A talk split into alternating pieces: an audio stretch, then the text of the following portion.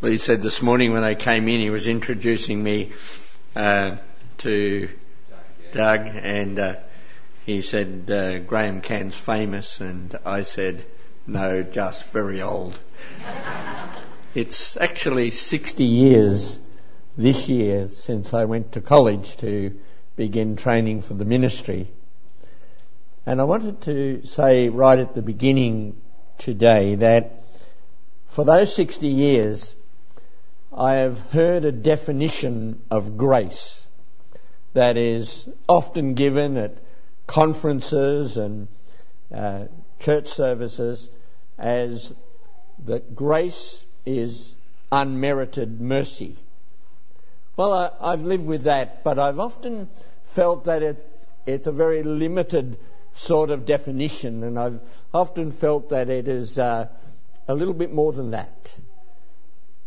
Grace isn't a third person between Jesus and God or Jesus and the Holy Spirit.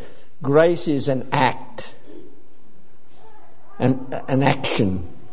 I want to give you a little definition and then I'm going to read our scriptures and use this definition for the word grace. The definition I want to give you today is Christ in redeeming action that grace means Christ in redeeming action. Now I want you to, if you've got your Bibles, to open to Ephesians chapter 2. And we're going to read this passage which has the word grace in it a number of times and instead of the word grace I'm going to use the, the definition of Christ in redeeming action. We're going to read from chapter 2 in Ephesians and verse 4. While you're looking it up, I, uh, when Lee mentioned uh, how there are so many people who don't know Jesus and don't even know about Jesus, I was thinking there are so many who don't even know anything about the Bible. And we were watching a quiz show the other day, The Chase, and one of the questions was, who led the people of Israel out of Egypt? And the guy obviously didn't know, but he took a guess and said Goliath. and thinking about that, I thought that was really interesting that he actually chose the person in the Old Testament who was a symbol of evil rather than a servant of God. I thought that was really quite amusing. Verse 4. But God, who is rich in mercy, because of his great love, which, with which he loved us, even when we were dead in, in trespasses, made us alive together with Christ. By his redeeming action, you have been saved. And raised us up together and made us sit together in the heavenly places in Christ Jesus, that in the ages to come he might show the exceeding riches of his redeeming action in his kindness toward us in Christ Jesus. And by Christ in redeeming action, you have been saved through faith, and that not of yourselves, it is the gift of God. Not of works, lest anyone should boast. For we are his workmanship, created in Christ Jesus for good works, which God prepared beforehand that we should walk in these things. Now the word grace is used many times in the scriptures, just a couple of them that you will remember. Uh, the, um, the, the verse in Hebrews that says that we should come to the throne of grace, Uh, uh, uh, come to God's throne that we might receive grace. And this refers to times when we're in need or in suffering and we are to come to the throne and there we will, we will be impacted by Christ in redeeming action. And then in Ephesians 4, there's a, another reference to grace when it's talking about the gifts that have been given to us by the Holy Spirit. It says, but to each one of us, grace or Christ Jesus in redeeming action was given according to the measure of Christ's gift. And then he goes on and says that the gift of Christ were the gifts that he gave to the church. And then in Acts we read a, a, number of references where grace is mentioned. One of those is when um, Barnabas uh, went to uh, uh, to um, Antioch. When Bar- Barnabas arrived in Antioch and saw what the grace of God, Jesus Christ in redeeming action, had done, he was glad and encouraged them to remain true to the Lord with all their hearts. And then we are encouraged to understand that grace is God's gift to us in life and in ministry. Now I, I find it really exciting to think that the gift that God bestows on His children is the same motivation that caused God to redeem us through Jesus. That it is not just a passive thing like the grace is not passive. And in the scripture, this is important because we need to understand that grace is not passive, love is not passive, forgiveness is not passive. They are powerful actioning things. So when I extend grace to somebody, then what I am doing is I am exposing them to the redeeming action of Christ Jesus. I'm not just doing what I should do as a Christian. I'm not just being nice to people when I extend grace. Whether I extend that grace by being good to a person, whether I extend that grace by giving them money to provide their need, like we've heard about today. I'm not just being good. I'm not just being generous. I'm not just being obedient what I am doing is I'm exposing those people to the redeeming grace of Jesus Christ in and through me as a child of God. Do you understand that? We possess this, this dynamic thing that is the reason we have been redeemed, the reason we can call God our Father, the reason we can call Jesus our Savior, but it is a powerful dynamic uh, act of, of God when I show grace to somebody. Have we got that clear? It's really very important. Let me read to you another passage of scripture which talks about Jesus Christ in redeeming action. And it comes out of Ephesians, uh, sorry, out of um, uh, Philippians chapter 2, and it says this, talking of Jesus who being in the very nature God, did not consider equality with God something to be grasped, but made himself nothing, taking the very nature of a servant, being made in human likeness, and being found in appearance as a man, he humbled himself and became obedient to death, even death on the cross. Here we see God's grace being demonstrated in Jesus, first in laying aside his own glory as God and taking on the form of sinful man.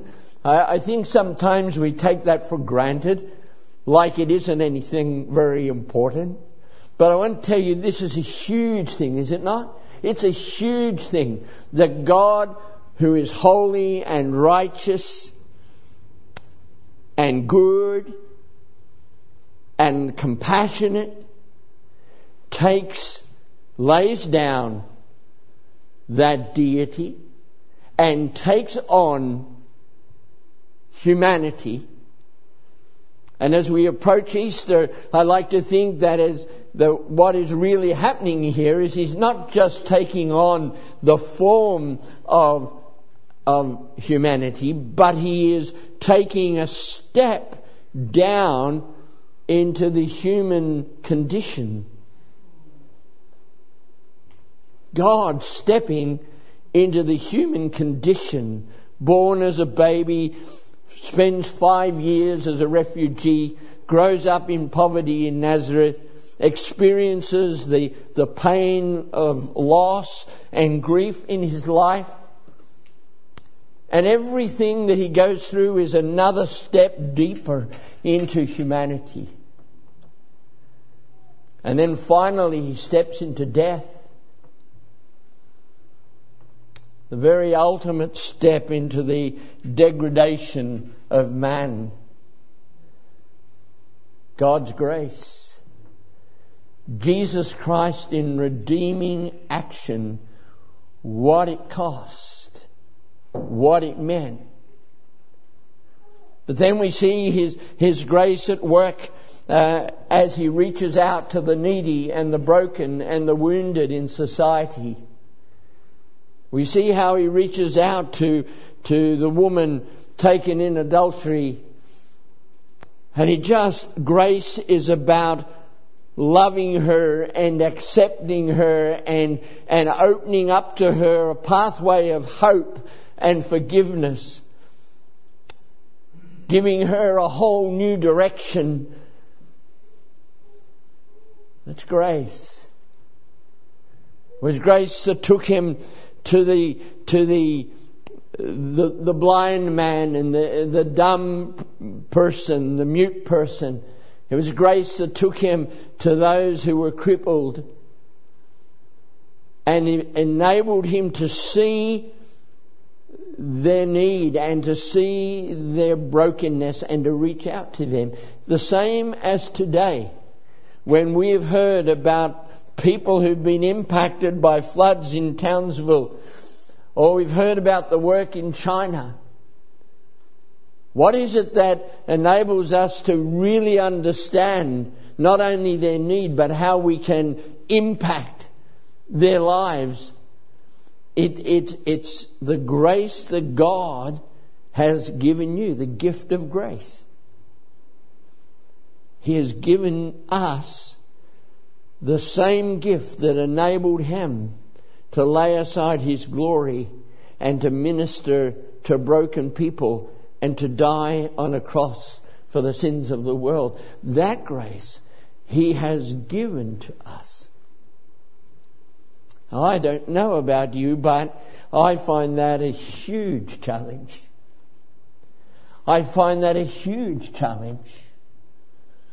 Because even as a Christian, even as one in whom the Spirit of God dwells, often my first reaction to a human situation is not always one of compassion.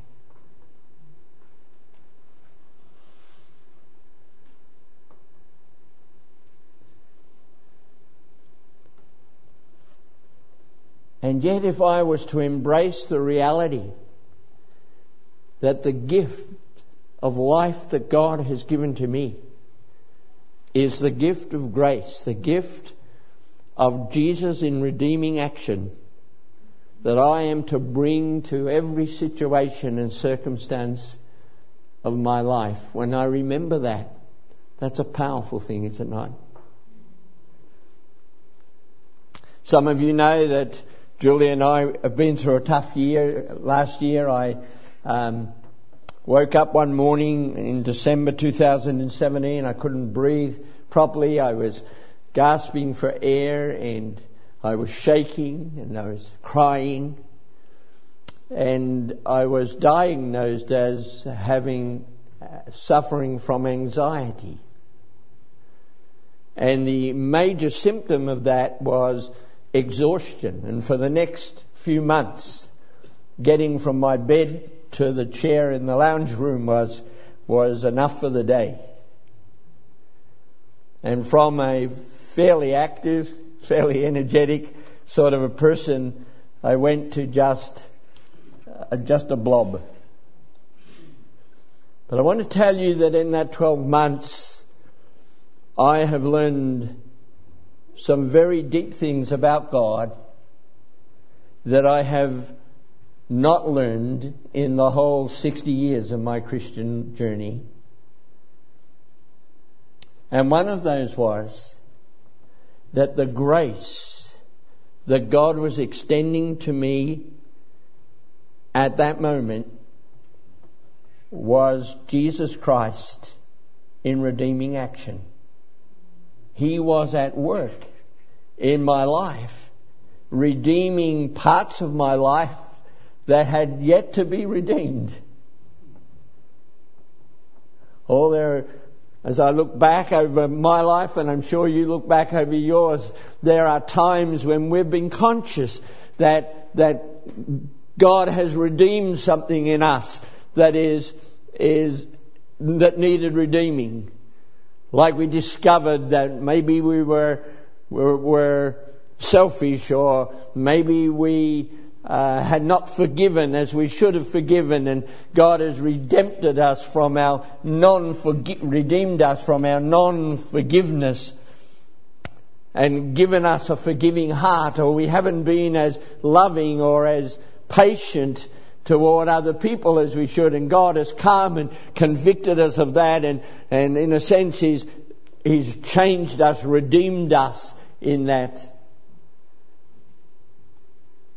Well, for me, over this last year, the redemption that I needed was that I had come to believe, even unconsciously, that we are important to God, more important to God, more precious to God, more value to God if we are actively doing things for God and I believe God needed to lay me aside for a year to say, Graham, that's not true. There is nothing you can do, whether it be service, or whether it be giving money, or whether it be praying, or whether it be going to church, there is absolutely nothing that you can do that can make me love you more.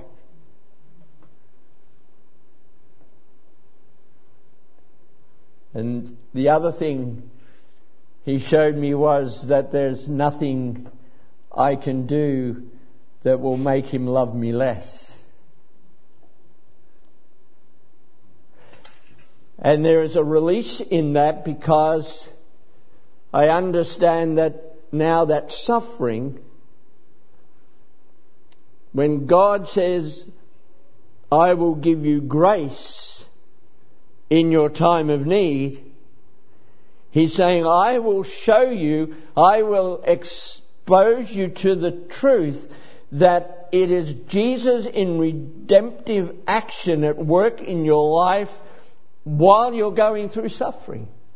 That suffering is not pointless. That we find grace in that time. That's what he said, wasn't it, to Paul? And Paul had this thorn in the flesh, which we still argue about what it was. But three times he said, I asked God to remove it, and three times he said, My grace. Jesus in redeeming action in you, Paul is sufficient. It is enough. For in your weakness, my strength is made manifest.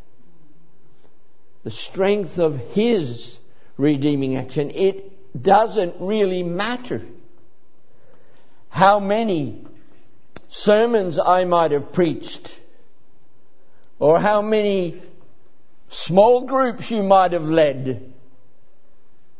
It doesn't matter unless what we do and what we experience and who we are in the world is evidence of Christ's redeeming action flowing in us and through us. Yes, it's missions we're talking about. And, and I want to tell you that, that that we send missionaries to the field, we want to believe that they are men and women who are going to be channels of God's love and grace to the broken and the needy to whom they go. But there is no less a need for you and I to be those channels as well.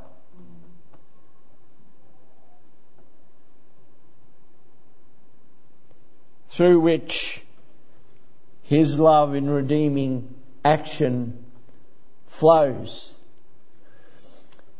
Now, the, the point on which I want to close today is this. What does this understanding of grace help us to understand our ministry in the world? Because the most important thing that the church does is not meeting every Sunday morning, as important as that is. It's not about how holy our lives are, as important as that is. The most important thing about the church, as far as the Lord Jesus Christ is concerned, is that He has sent us as His body into the world, into the community to be reflectors of His light and His love and His grace.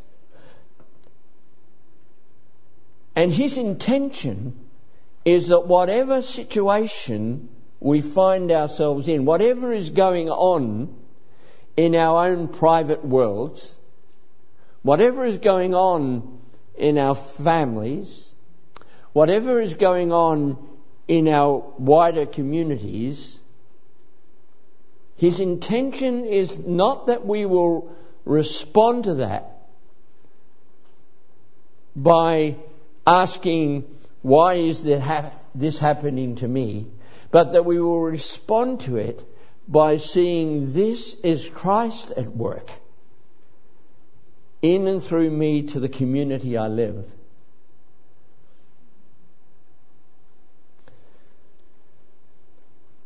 We were encouraged this morning with Alpha coming up to think about a person that we could pray for and ask to come.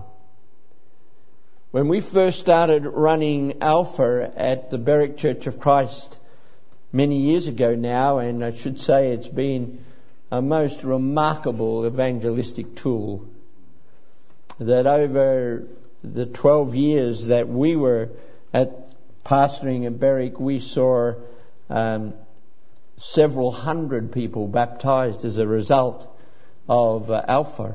And today, similarly, although they're using a slightly different program now, it's great to be intentional about evangelism. But when we started Alpha way back then, and we encouraged people to bring people who didn't know Jesus to Alpha, you know what we found? Many of the people in our church didn't know a non Christian well enough to ask them to come. What we realized is we should have been starting two years before that teaching Christians how to reach out and make friends of mammon, as the scripture says.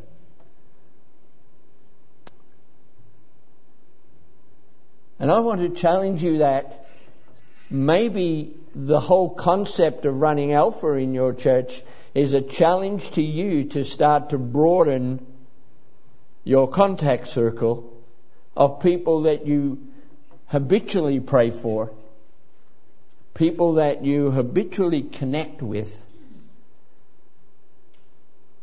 because the, they are the people that God has put in the orb of Christ in redeeming action in your life.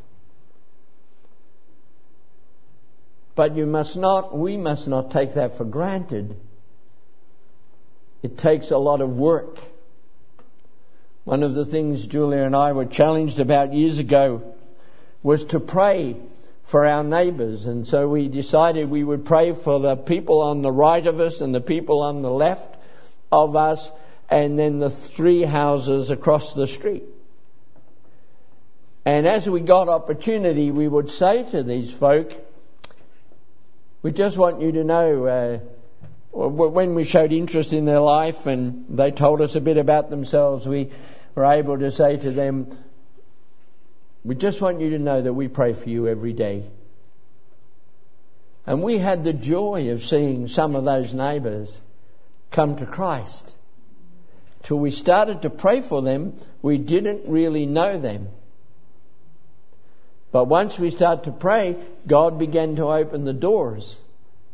He said, if you pray for your neighbours, I can trust you to connect with your neighbours. And I believe there is a huge challenge here for this church right now as you begin local evangelism through, through Alpha to become evangelistic in the way you see your neighborhood, evangelistic in the way you see the people you connect with at work or at college. That doesn't mean that you're going to carry your Bible around them with them and uh, with you and, and uh, beat them with it. It means that you begin to see them as potential Christians and you allow Christ in redeeming action, grace, to impact their lives. I want to finish with a story that I love to tell. I've told it so many times in uh, in my life, but I want to leave it with you to take it home. But a mother was walking through the park one day with a little girl and her daughter. And, and the little girl had been to Sunday school that morning and she'd heard the story about the prodigal son. And as they were walking through the park, they looked across and there was an old man, an old derelict man, sitting on the park bench. And to the mother's horror, the little girl pulled a hand out of her mother's hand and ran across the grass and climbed up onto the knees of the old derelict man and looked up into his face. And she said, Mister, are you one of God's probable sons? she got the word wrong but she got the theology right. There's only two types of people out there God's children or God's probable children. And He loves them, both groups, just as much.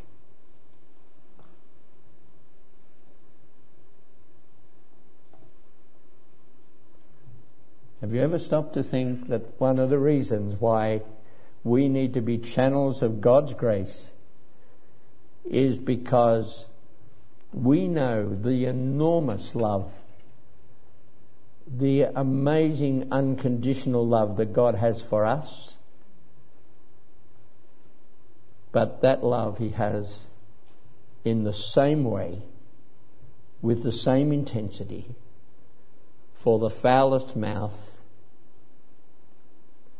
most outspoken atheist that you will ever meet. He has that same love for the unwanted children of China. Has the same love for the people who've gone through the horrific natural disasters and civil wars of our world. It calls us to be part of His redeeming grace, His redeeming action in the world. Let us pray.